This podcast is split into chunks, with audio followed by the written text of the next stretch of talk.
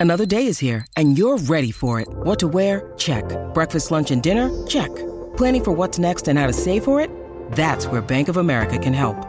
For your financial to-dos, Bank of America has experts ready to help get you closer to your goals. Get started at one of our local financial centers or 24-7 in our mobile banking app. Find a location near you at bankofamerica.com slash talk to us. What would you like the power to do?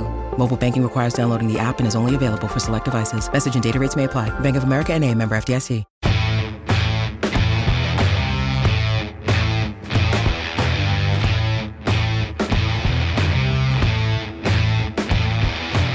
Hello and welcome to this week's edition of the Record Rangers podcast. I'm Gavin Berry. Once again, I'm joined by Sunday Mail's chief football writer, Scott McDermott, and Record Sports, Andy Newport. How are you both, guys? Okay?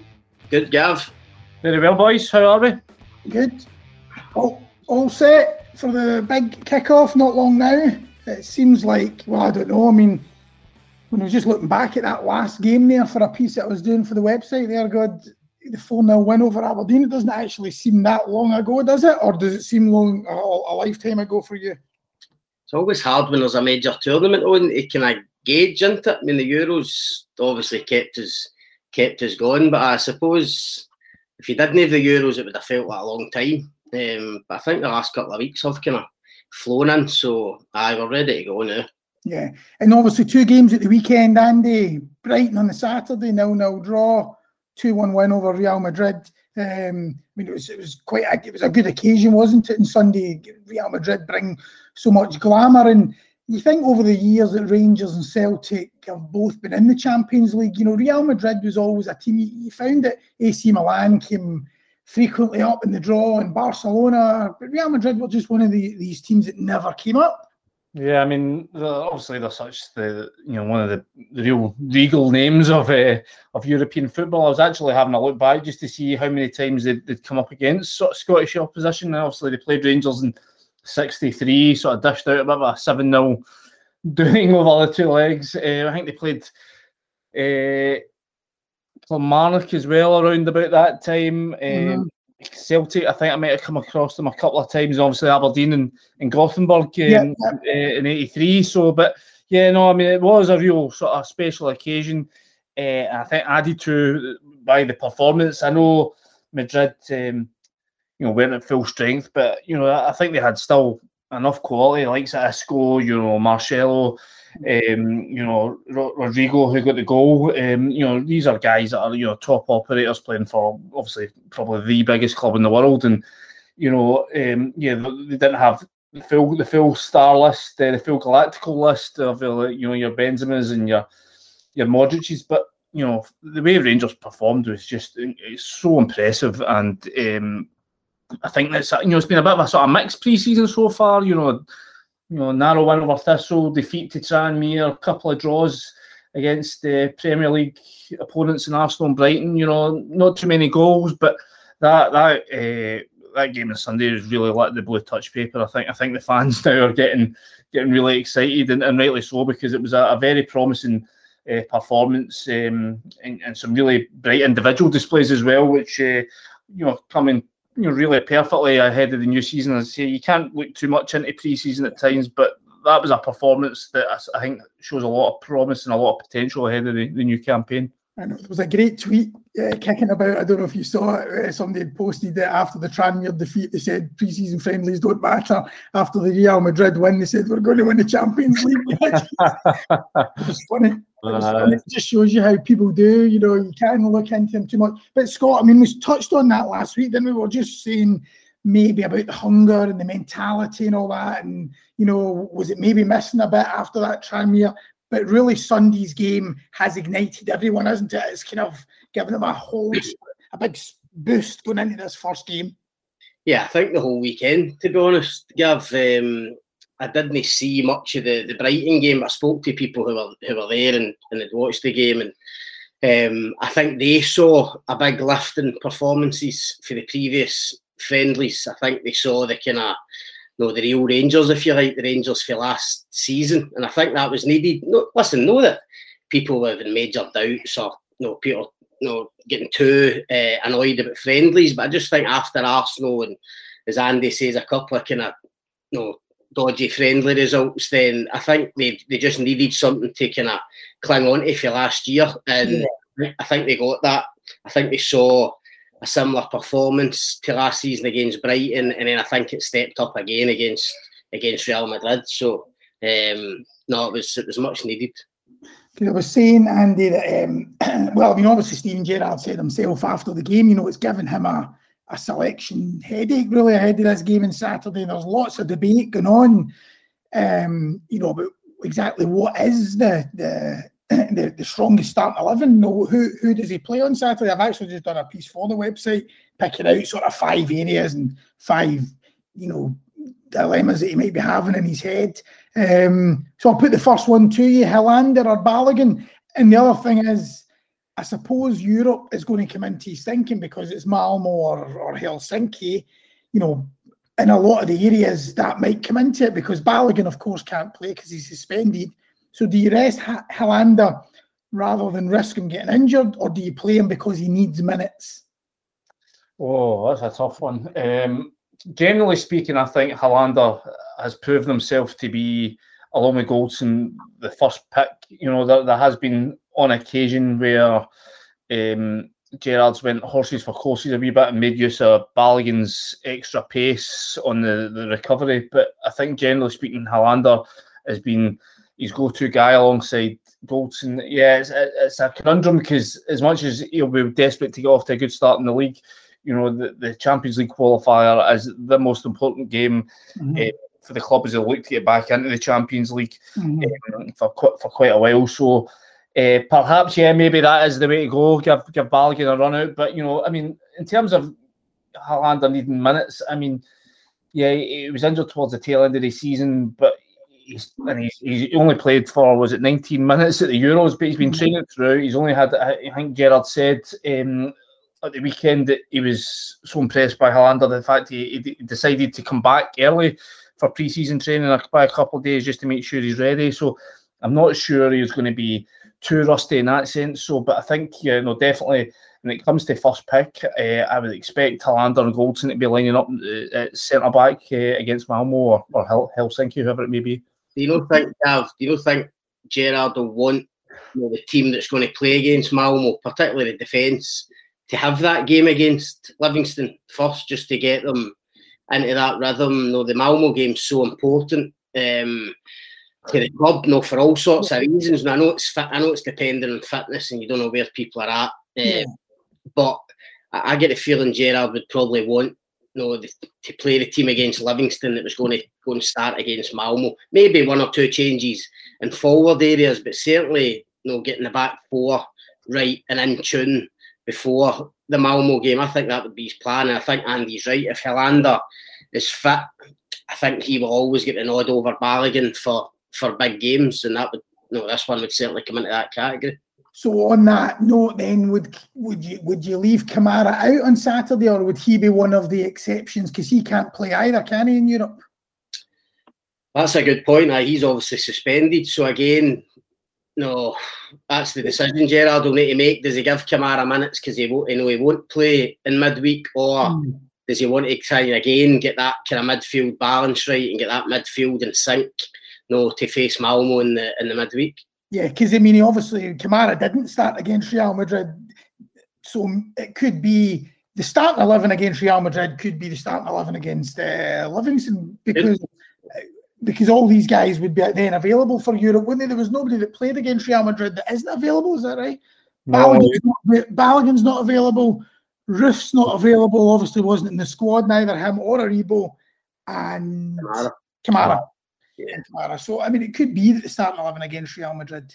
I mean, had you had you sort of dropping into that midfield role, I'm not sure if he's entirely comfortable in that role in terms of getting a big European game with the defensive aspects of it. I think you know he's more used to playing one sort of line further forward, but given the sort of selection problems with, with Ryan Jack obviously still been out, I'm not sure Stephen Kelly would be uh, trusted just yet to get into a game of this magnitude and play in the middle of the park. So, I mean, maybe, you know, obviously Scott Wright was sort of playing deeper as well uh, at times over the last, over pre season. So, um, there are a few sort of selection issues which Steven Gerrard will have to go through. But I think in terms of the midfield, certainly Lundstram and Davis give you that that bit of protection. So I mean, maybe there's a, a room to go a wee bit more adventurous with the, the, third central midfielder.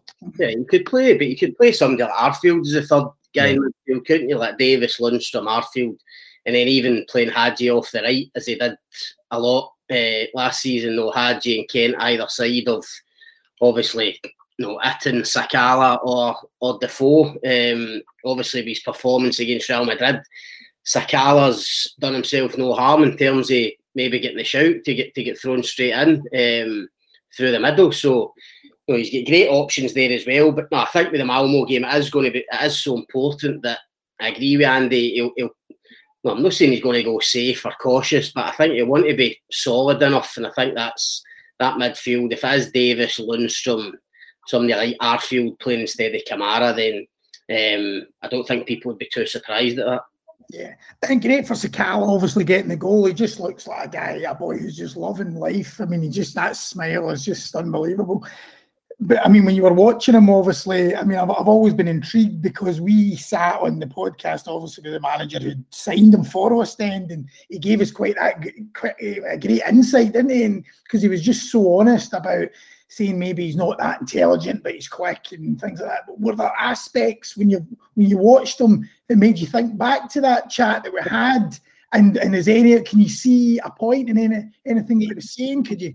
It did because I don't know if you heard uh, Gerrard's quotes on him after the game, but there's one line where he says, "No, but he's got a lot of work. He's still got a lot of work to do. We need to keep polishing that oh. diamond." I thought that was that was basically our take from it, wasn't it? That was exactly it. That was exactly our take. Yeah, I saw that. that I just thought he was. I just thought you know, for a starting point, I, I was pleasantly surprised because I thought, as you said, when we spoke to his, his first coach a few weeks back, it, mm. It made him out to say that was, this guy wasn't going to be, a, be able to come in and make an instant impact. Yeah. His link-up play was really tidy, clever. You know, he was he, he was taking the right option more often mm-hmm. than not.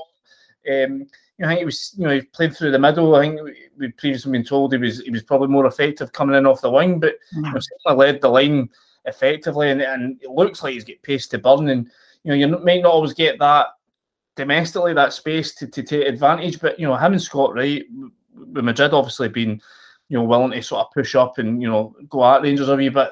When the two of them were able to open their legs, they were so effective. And I think Scott Wright's another guy who's really come into the discussion. Um, he looks like he has stepped up physically. You know, looks a bit stronger, but you know, he's taking his game to a new level. And as you said earlier on, Gerrard's got a lot of big decisions to make. It's a great place to be as a manager. It's a, it's a, it's a far cry from where Rangers were, you know, two three years ago when they didn't really have that that strength and depth. But you know, you know, looking at the likes of Wright, uh, I mean, it's going to be hard to keep him out of the team if he if he carries on playing like he did at the weekend. Yeah, well, Steven Gerrard sort of singled him out, which was unusual. After it, Neil McCann and Alan Hutton were doing Rangers TV, weren't they? They were both raving about him, so there's certainly plenty to think about there.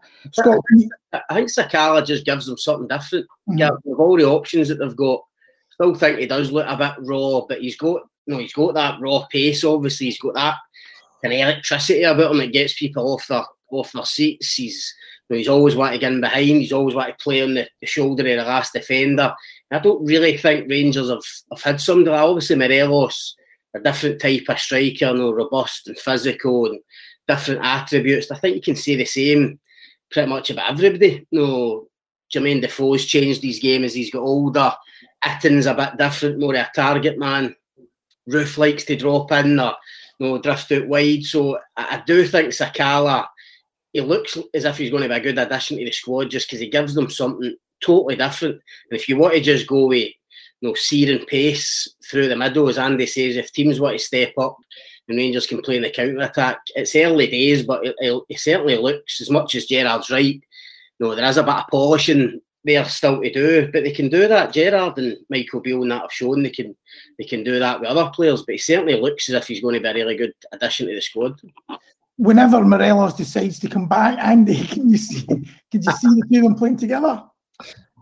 Uh, mm, yeah, but I always, I always go back to this thing. I, I just think that Alfredo Morelos likes playing up on his own. I mean, I, I didn't think he was. I think it took him a long time to sort of get used to having Kemar Roofe sort of coming off the wing and drifting into his sort of spaces. Um, obviously, we look back to when Defoe first came in, and they tried it a couple of times, try to play them up front, and it, it just didn't work, and it's never really uh, been replicated again since. So, um, uh, in that case, you might see uh, um, Fashion Sakala sort of shunted out to the wing, I imagine. Um, but I mean, what, I think what it does, I think with Sakala, I mean, Scott's totally right. I mean, it's very early days. We've had one sort of brief proper look at him. He didn't really do much uh, or get much service against um, Brighton, but he looked so bright against Real. But it's one body of work we've got to look. But if he can keep that up, then I think it takes a wee bit of that fear factor out that you know what happens if if Morelos does leave. If, if this guy can can keep this kind of level, then all of a sudden it looks like well, yeah, they, they don't have to be dependent on Morelos like they have done in previous years. So. Um, that's great news for Steven Gerrard. I mean, you know, him being able to have as many options as possible, and obviously the club are looking to sell a player this year, whether it's Morelos or somebody else. So, you know, if if, if he's got a ready-made replacement, because um, Morelos has obviously had some polishing to do over his time. So if they get somebody who can come in and, and make a similar kind of impact as he's done, then that's just that's brilliant news for Steven Gerrard.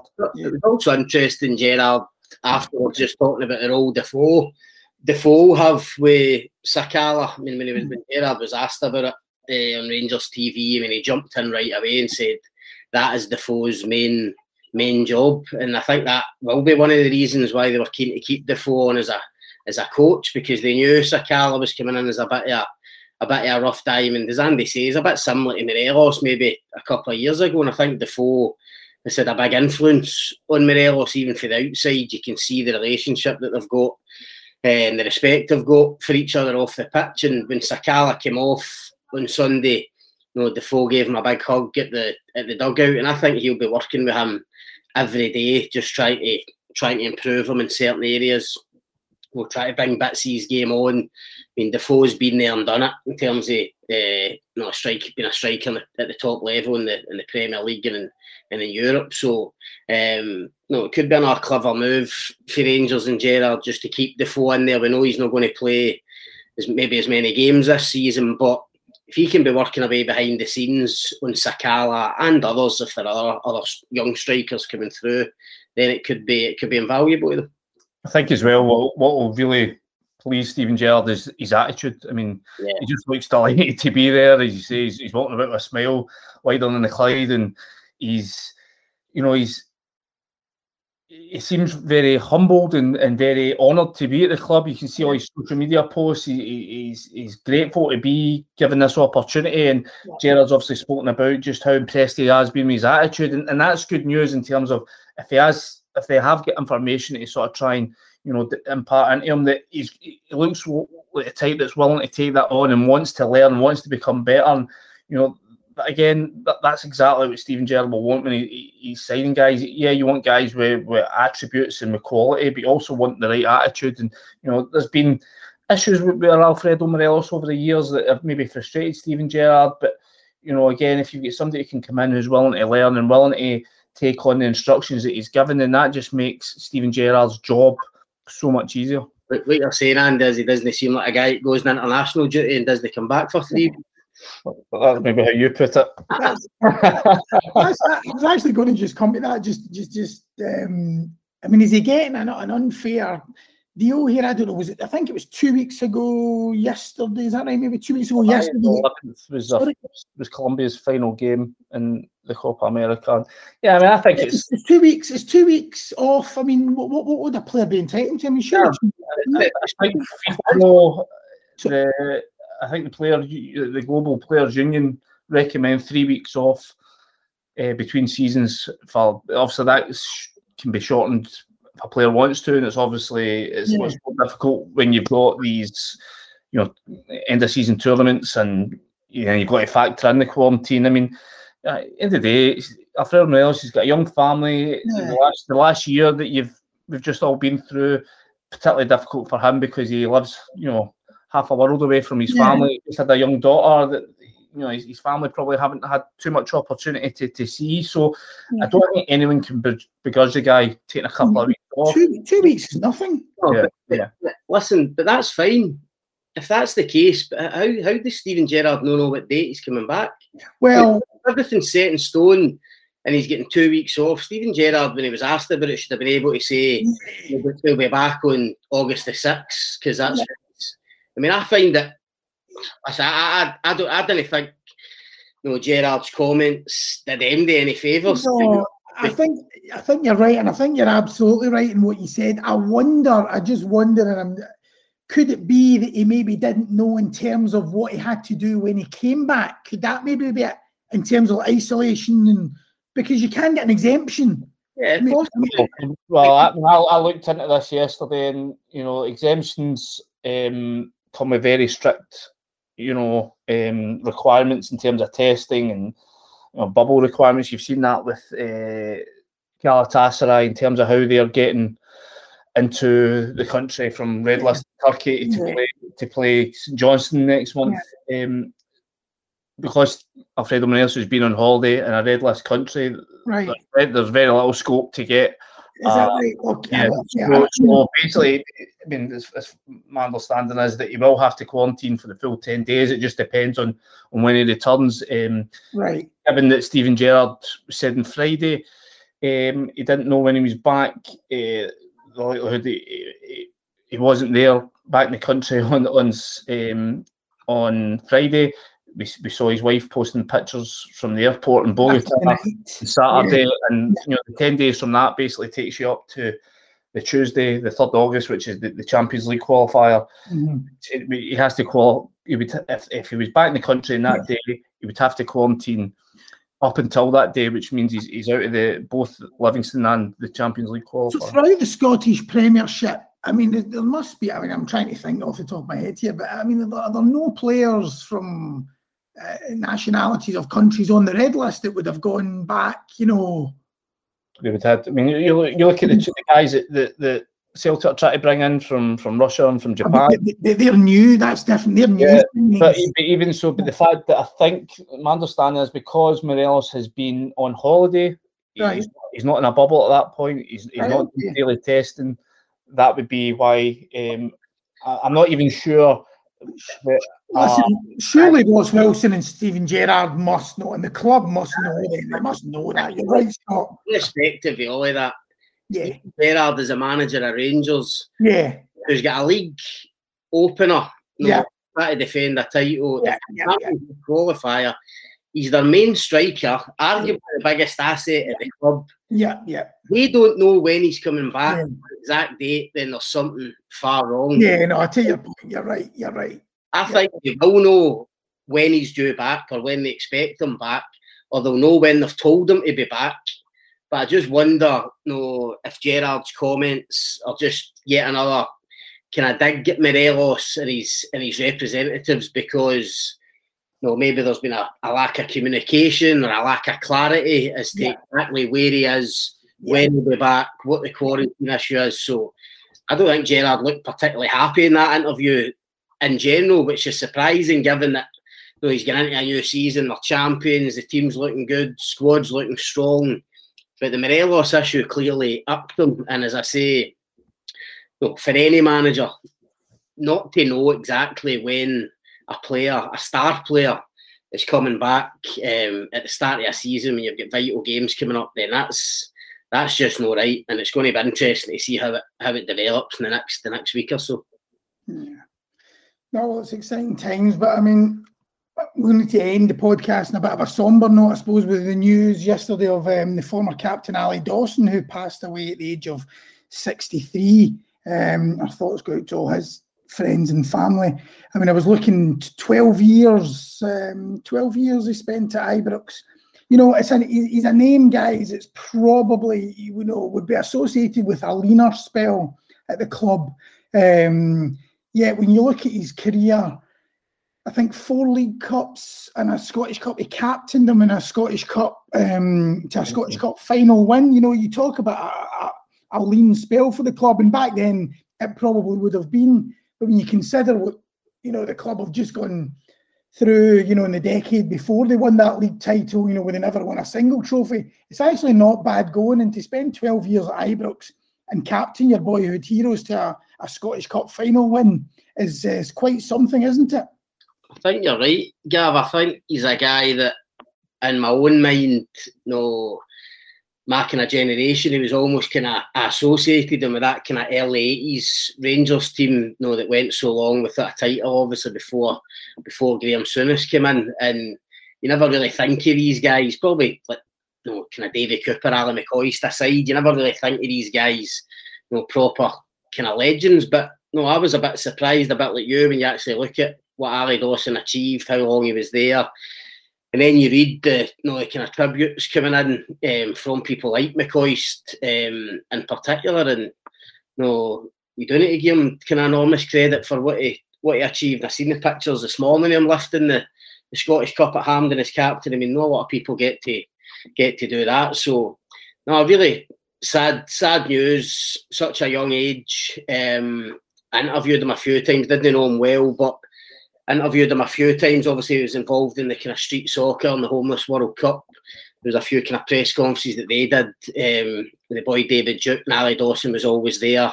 Yeah. You know, talk about Rangers and Scottish football and, and other things. You know, he was always, you know, always very courteous and, and welcoming. So, no, really nice guy. And as I say, know, everybody you speak to or everybody you hear from this morning, all very uh, all very good things to, to say about him. But I think you're right. I think you've hit the nail on the head. probably till you know, it's not until something happens. It's quite um, you know, obviously tragic that he's passed away at this age. But it's not until that happens you actually look back and think, God, he actually achieved, he actually achieved a lot. Yeah, Hall of Fame, um, John Hall of Fame as well. I think when I read he just made his breakthrough just after Rangers had won the second of trebles in sort of quick succession. And then just after that, kind of those those trebles, there, there was that kind of spell up until Graham Souness came in. Um, but I think he, he played in the in, in, the first season under Graham Souness. He was still there. I think I think I read last night he played six times, so he, he was still at the club. You know, for, for the start of that Souness uh, revolution, even though he never sort of featured that much. Um, but yeah, no, a sad time. But anyway, guys, thanks a lot again for um, joining me this week and enjoy the big kickoff when it comes on Saturday. Uh, if you want to get in touch with anything we've discussed today, don't forget you can tweet Scott at Scott McDA and Andy at Andy Newport DR. Um, and we'll be back next week to talk over the Livingston game and look ahead to the Champions League qualifying first leg. Thanks, guys. Cheers, Gav. Cheers.